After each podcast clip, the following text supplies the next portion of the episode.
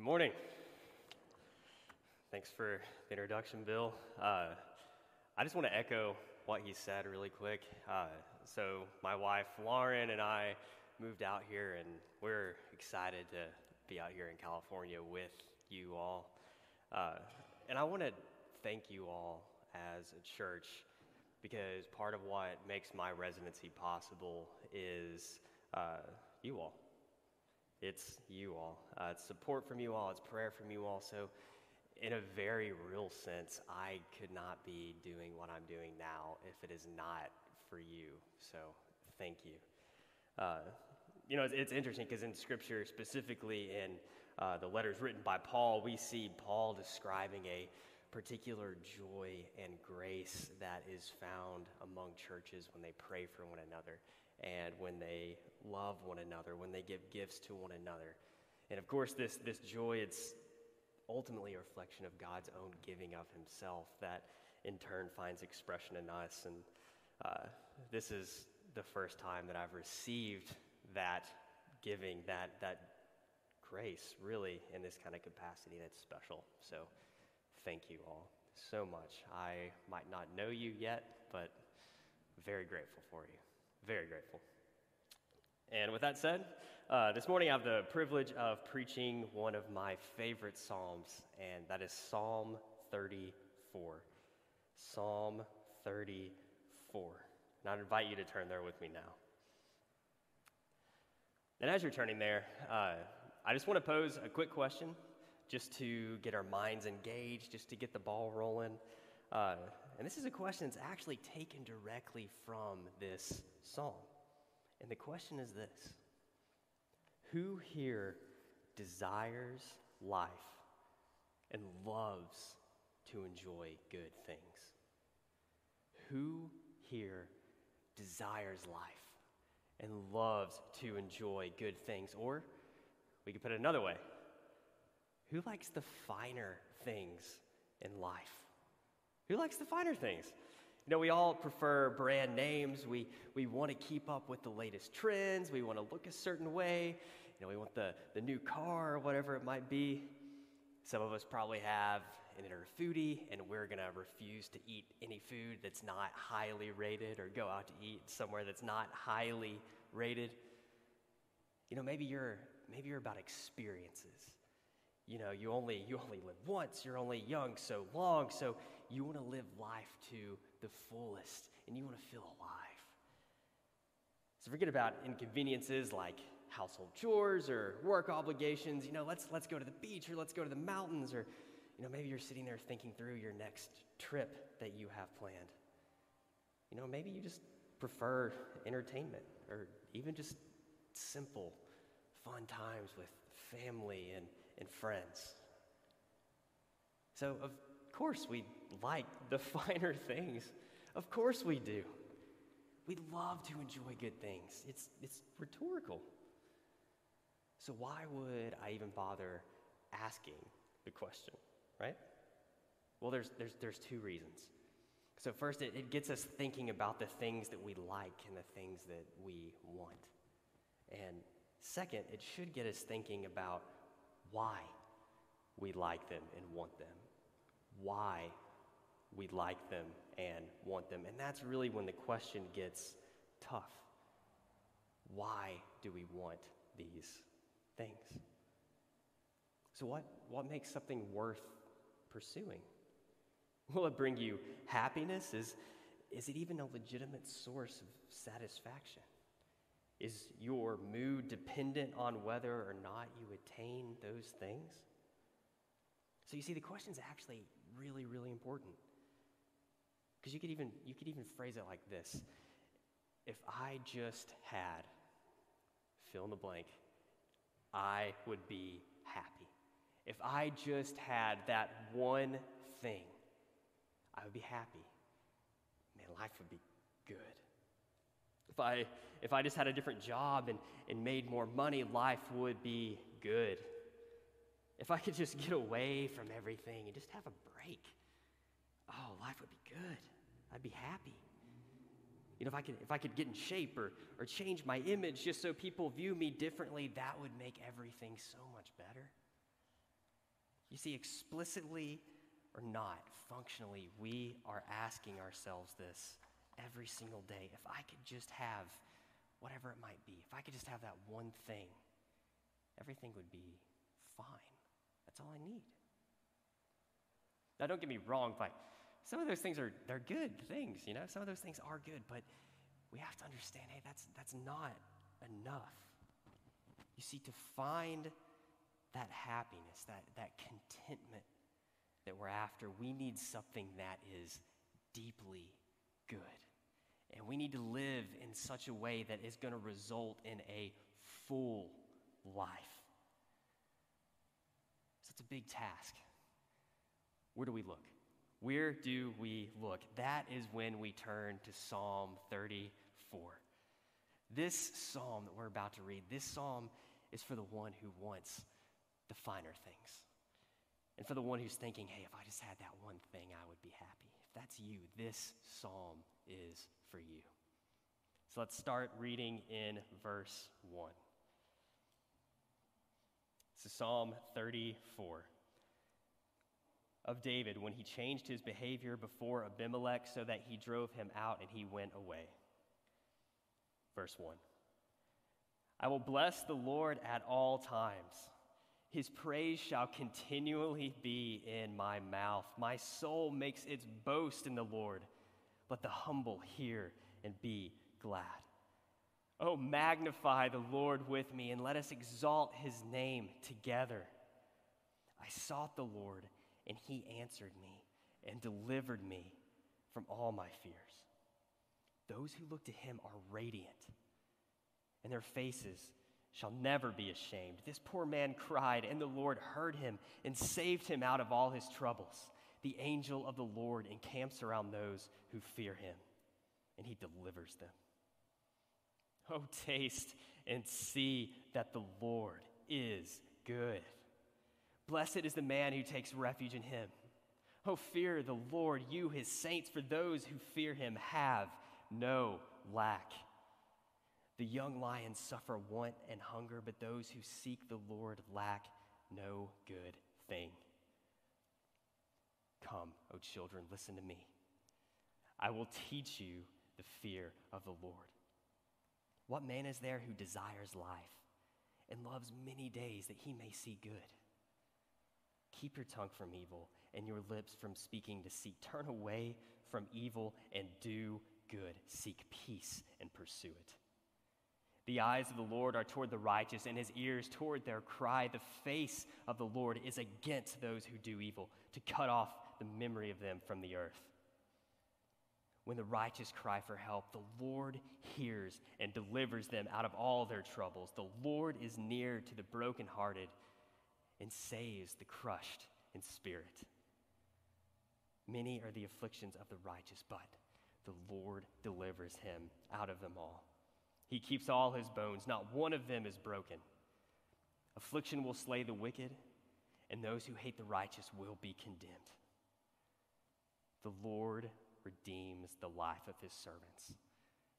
None of those who take refuge in him will be condemned. This is the word of God. And I'd ask that you join me in a quick prayer before we dive into this text and just ask for the Lord's help as, as we begin to break it down. So please pray with me. Lord, we ask that you would meet us here. Give us insight into this psalm. Stir our hearts and our minds, Lord, that we may see that you are good, that we might believe it. Oh Lord, open our eyes that we might believe it. In your name, amen. Here, in this psalm, we have the answer to our questions. In this psalm, we have the answer to our questions. So, with the help of the Lord, what we will see is that the full life is a joyful life lived in the fear of the Lord. The full life is a joyful life lived in the fear of the Lord. As we read, you know, it's, it's if the psalmist is saying, hey, the finer things, they're not enough. Stop putting so much stock in all your other wants. That's no way to live. What you should be thinking is if I had Christ, I know I would be happy. If I had Christ, I know I would be happy. So, first, we, we, we want to get a better understanding of this happiness. And that's going to be our first point is rejoice in the goodness of the Lord. And then second, we want to know how to get this happiness. That's our second point. Taste the goodness of the Lord. So rejoice in the goodness of the Lord and taste the goodness of the Lord. If the full life is a joyful life lived in the fear of the Lord, then we need to look at this joy just a little bit more closely. So let's jump into it. It's point one. It is immediately noticeable that the overall tone of this psalm is full of excitement. It is full of joy. It's pure joy. So the psalmist is not, you know, this isn't like it's, it's your least favorite instructor or your least favorite professor up here, you know, the one who just stands in the front of the room and throws on the PowerPoint and just kind of lifelessly reads through all the slides. That's, that is not it. What we have in this psalm, this is everybody's favorite teacher. This is the one who, who understands we're dealing with something that's it's relevant, it's important, and he wants nothing more than for you to get it, for you to know it. These are the exclamations of an impassioned, excited teacher. You see, the Christian life is full of joy and praise. It is full of joy with joy and praise, and your walk with the Lord should be characterized by joy that is expressed through thanksgiving. That should characterize who we are as Christians. You know, sometimes that can be often overlooked. Thanksgiving can be often overlooked, but it is absolutely critical. Absolutely critical. So just look at the, the psalmist model here in the, in the first two verses. I will bless the Lord at all. All times. His praise shall continually, continually be in my mouth. And what's more than, than that, this, this joy can't be contained. This joy can't be contained. You know, this is not just, it's not just for the psalmist, it's, it's for you and me too. It's for us. So just, just look at some of the, the social elements of these verses. Magnify the Lord with me. Let us exalt his name together. Together. So then immediately that kind of begs the question okay, well, what exactly are we magnifying about the Lord? What exactly are we giving thanks for? So look with me here. I think this is really cool.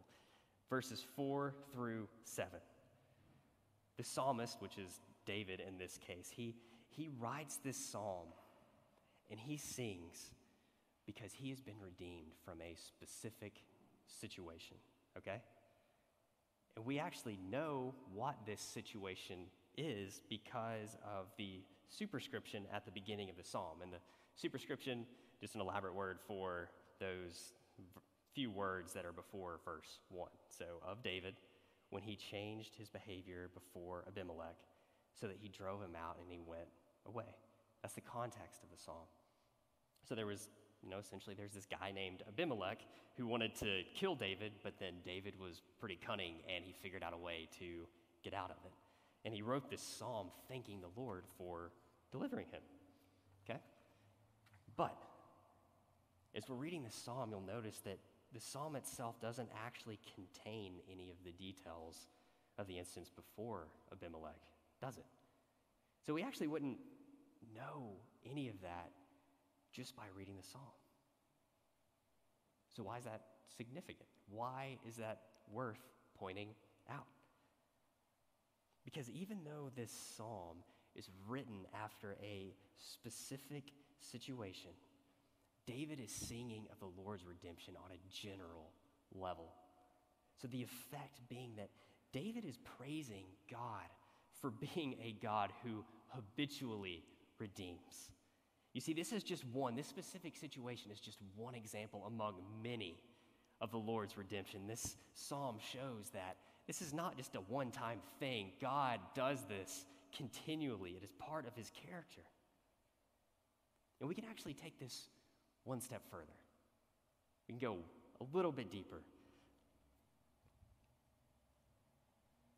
So when we when David invites us, consider the social elements again. When David invites his listeners to magnify the Lord with him, you know, he's not just he's not just inviting us to praise him for redeeming him from Abimelech. But rather what David is doing is he is inviting us to examine our own lives.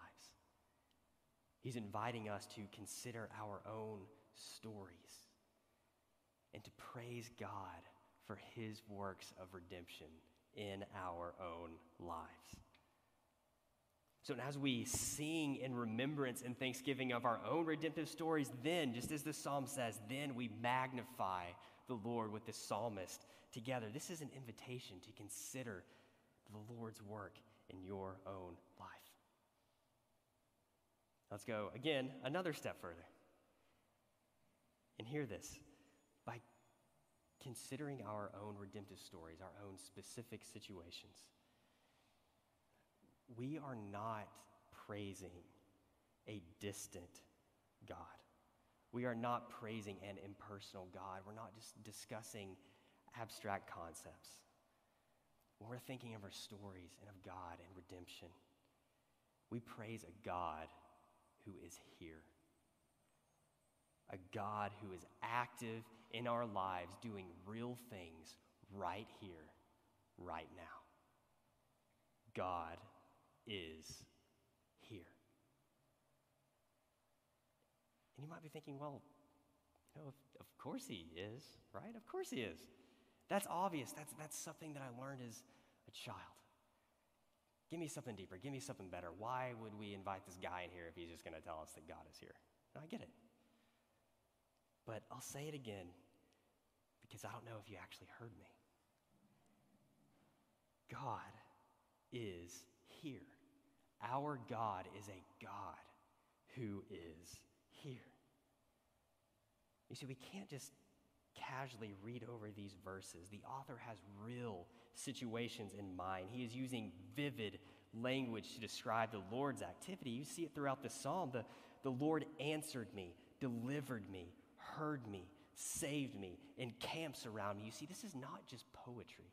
It's not just mere poetry. It teaches the reality of God's presence in the world today. There was a, a brilliant theologian. He's, he was older, reflecting upon his life, and uh, he said this, in just remarking of all his studies. He said that it is crucial that we develop a sense of thinking and speaking in the presence of God. It is crucial that we develop a sense of thinking and speaking in the presence of God. Now, you see, this, this was a, a brilliant man, a brilliant man. He could have said any number of things were critical or any number of things were crucial. But he picked this seemingly simple idea the idea that we have to understand that God is here. You see, in our, in our day to day lives, we, we typically don't think about God being near to us. It can be an afterthought. We typically just don't, we, we don't think about it. It's also, it's, it's the cultural air that we breathe too. Man, it just, it wages war against this idea. It tells us that we are alone in a world of impersonal cause and effect. We have to fight against those ideas. You see, church, we cannot treat the supernatural as if it's something that's far away. You cannot treat God as if he is something far away. We have to learn to live with a greater sense of God's presence. Just, just think how your thoughts and your actions would change if we understood that we were thinking and acting in the presence of God. You see, if you, if you grip this, if we can grip this and understand it, it changes everything. There's protection and satisfaction and joy and relief right here. God is here. He's active and He is redeeming. But immediately, that sounds great. All that sounds great. But immediately, we're confronted with an issue. An issue many of us probably face, and it's that we don't always realize that God is here. And we're not always thankful. We don't always realize that God is here, and we're not always thankful. And some here might even be thinking, like, hey, I, you know, I, I don't feel it. I don't feel joy. You know, I'm doing my best here to walk the Christian life, but I don't feel the joy of the Christian life. What do I do? What do I do? And, you know, I'll be honest with you that there's times when you're not going to feel joy. There's definitely times when I don't feel it either. But God is here. See, the times that you don't feel it, those are the times when you have to fight for joy. And the fight for joy, that is, that's another sermon in itself. But it is entirely appropriate for me to speak a few words about it here. So, friend, if that's you, if that's you, you're fighting for joy, I want to encourage you fight the good fight of faith. Fight the good fight of faith. There's a, there's a guy named Francis Schaeffer. He's, he's one of my favorite authors, and he, he said this. He said, When I lack proper contentment, either I have forgotten that God is God, or I've ceased to be submissive to Him. When I lack proper contentment, either I have forgotten that God is God, or I have ceased to be submissive to Him. So, in effect, what he's saying is when, when I'm not joyful, I've forgotten that God is here. I've forgotten that God sovereignly reigns, and I've either lost sight of God or I am seeking some good apart from Him. So you got to put some work in. You got to put some work in. You got to search your heart. You got to search your desires. Am I thinking rightly about God? You got to think that. And pray. Pray specifically for joy. Rally your heart and your mind around biblical truths, just like this song. And press into godly friends. Don't go at it alone. If you're fighting for joy, don't go at it alone. And keeping this psalm in mind, I would also urge you to give thanks. To give thanks. You see, even in joylessness, we can still give thanks to the Lord. Initially, when you hear that, it kind of seems a little bit counterintuitive, doesn't it? It doesn't make a ton of sense, but it's actually perfectly biblical. You know, it's, it's interesting. In, in, Ephesians 5, verses 3 through 4, uh, Paul's writing to this church and he's listing a whole host of sins to avoid. And you know what he says to do instead? He says, hey, don't do these sins, but give thanks. Give thanks. Why would he say give thanks instead? See, because once we, we force ourselves to understand the glory of God and we start to make lists of all his provisions and list of all his, all his gifts. I think namely Christ. Oh, think, think of Christ. You see, we realize how good he is. And he's going to be the only thing that we want. You can fight joylessness with thanksgiving. You can fight joylessness with thanksgiving. And I'll even help you out. I'll help you out with the first thing on your list. And just look around you. Look at this church. So I ask you, or encourage you, if you're fighting for joy, look at this church. There are people here who are willing to help. So, we've seen that there is a lasting joy, and that this joy comes from God's presence and activity in our lives, and now we are invited to experience this joy, to experience it again, or even experience it for the first time.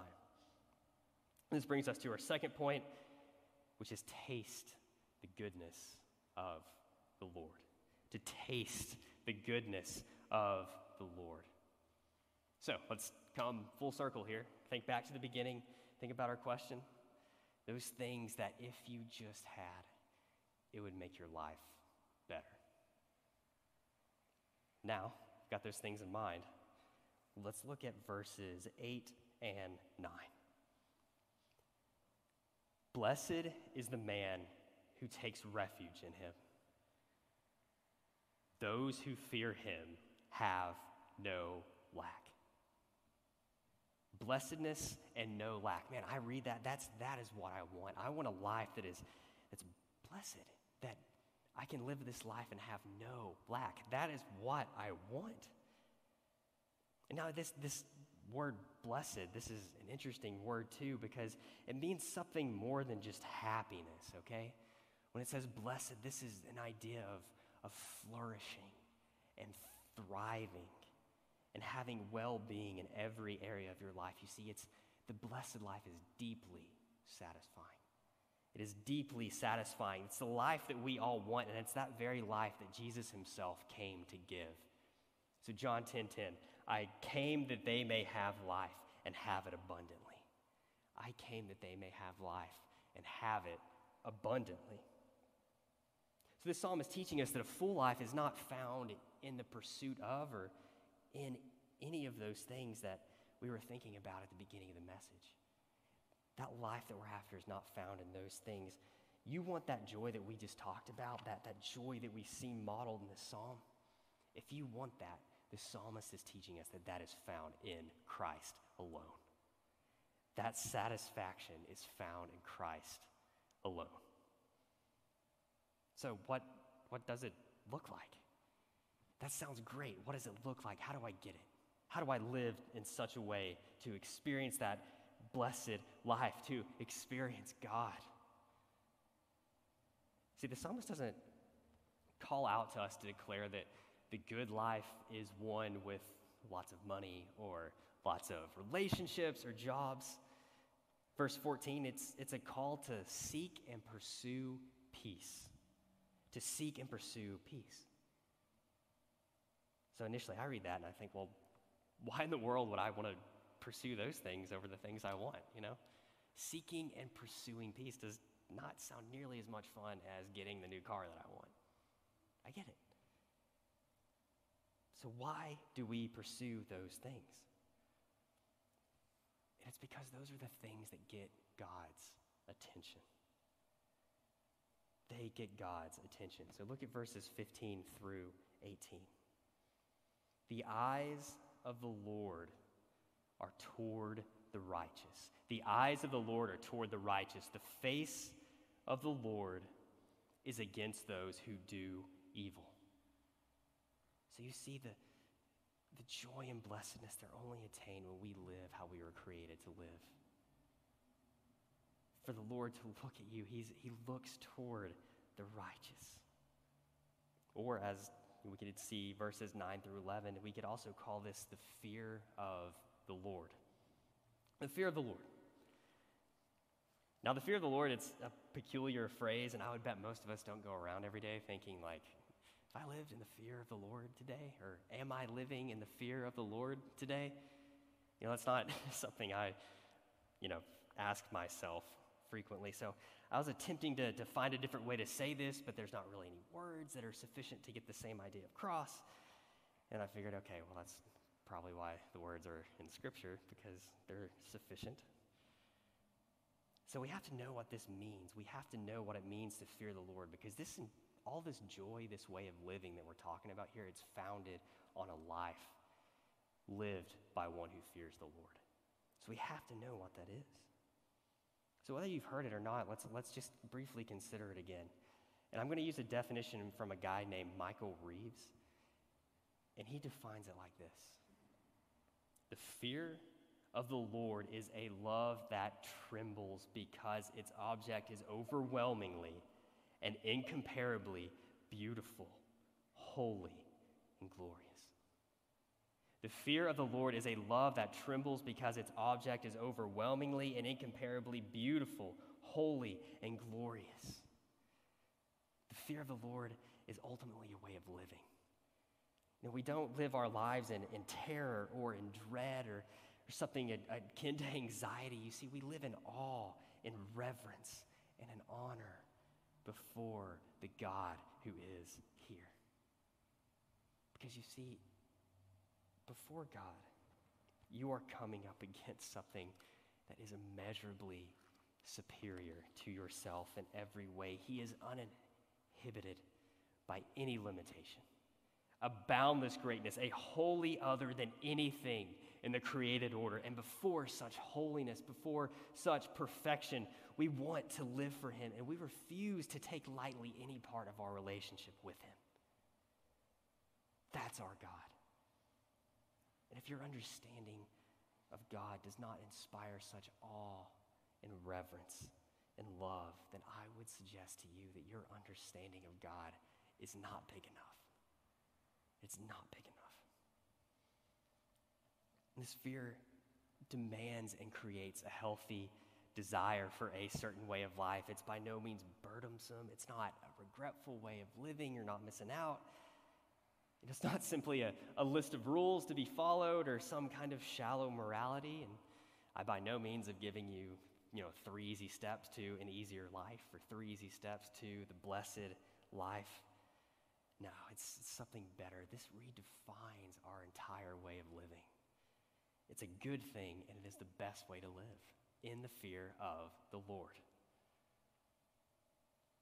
And look again once more at the, at the vivid portrayal of the Lord's protection of those who fear him. You see, this is what we get. When you fear the Lord, this is what we get. This is why we fear the Lord, because we get God Himself.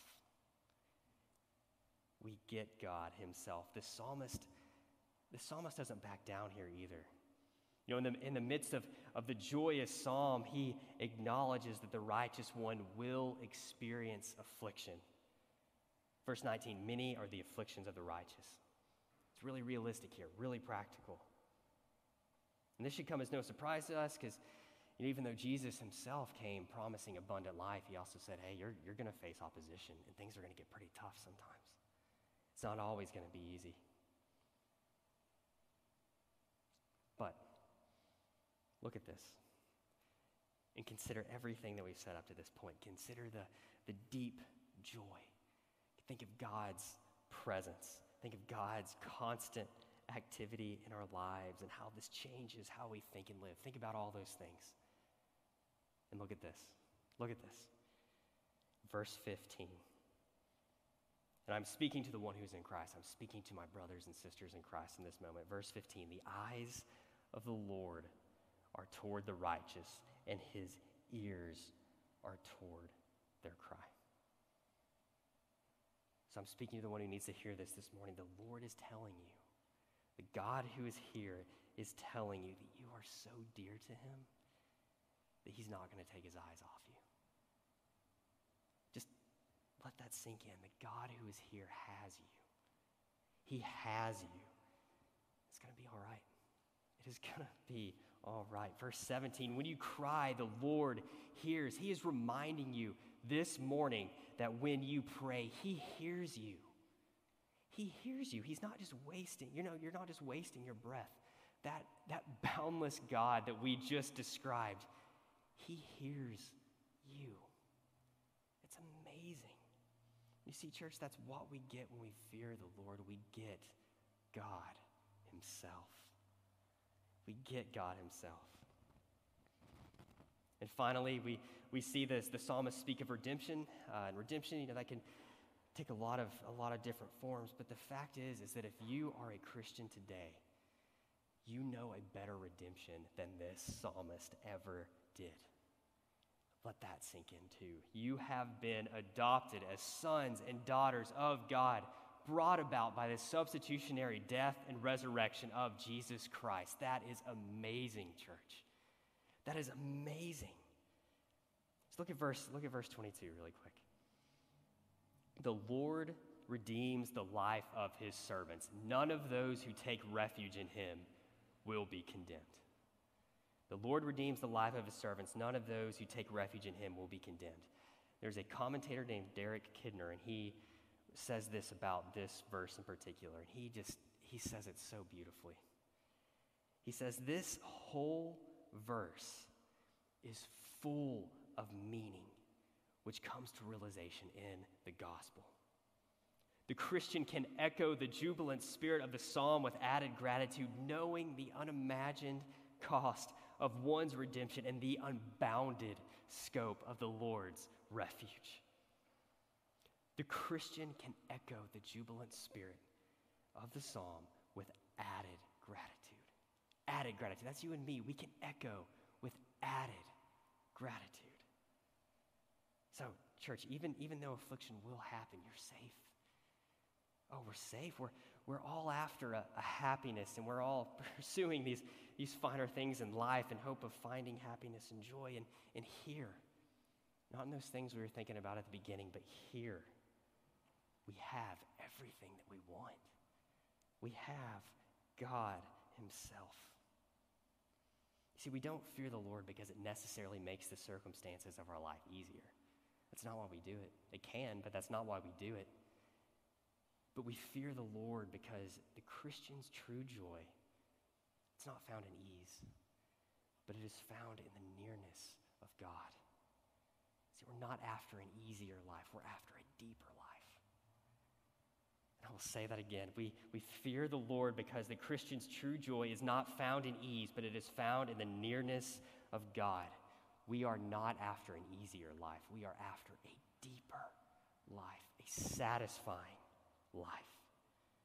And this right here, in this word, that's where it's at. That is where it's at. And I'll end with this, just again speaking to my fellow Christians redemption may not be in sight now. It might not be in sight now. You might not feel joy now. Maybe you are fighting for joy. But consider your redemption. Consider the eternal hope to which you have been called your eternal hope. Man, you talk about a deep life. and does not get much deeper than that. So leave here giving thanks at all times for all things. Go living in the fear of the Lord, learning to see and identify God's activity in your life. It is a joyous way to live. It is a joyous way to live. And to the one here who, who feels lost or you know, perhaps you're not sure what you believe, or maybe you're struggling with your faith. You know, whatever it is, I'll leave you with this. Is that verse 16 tells us that, that God does not ignore sin. There are consequences for sin. And whatever you think, if you just had, you'll be fine. I'm here to tell you, hate to break it to you, it's not going to satisfy you. It's much less save you, but this will. Jesus will. So if you have questions about this, if that's you, you're struggling, if you have questions, I would urge you, pull someone aside. We'd love to talk to you. We'd love to talk to you. So the full life is found in Christ. And it is a joyful life lived in the fear of the Lord. So, church, let's leave and taste and see the goodness of the Lord. With that, I'll pray and invite the band back up.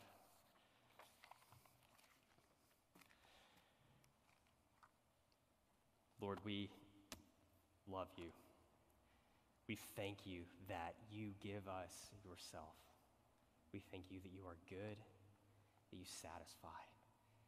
So, Lord, teach us to see you, teach us to love you, and teach us to walk in fear of you. Oh, Spirit, stir in our hearts today. And in your name, we pray.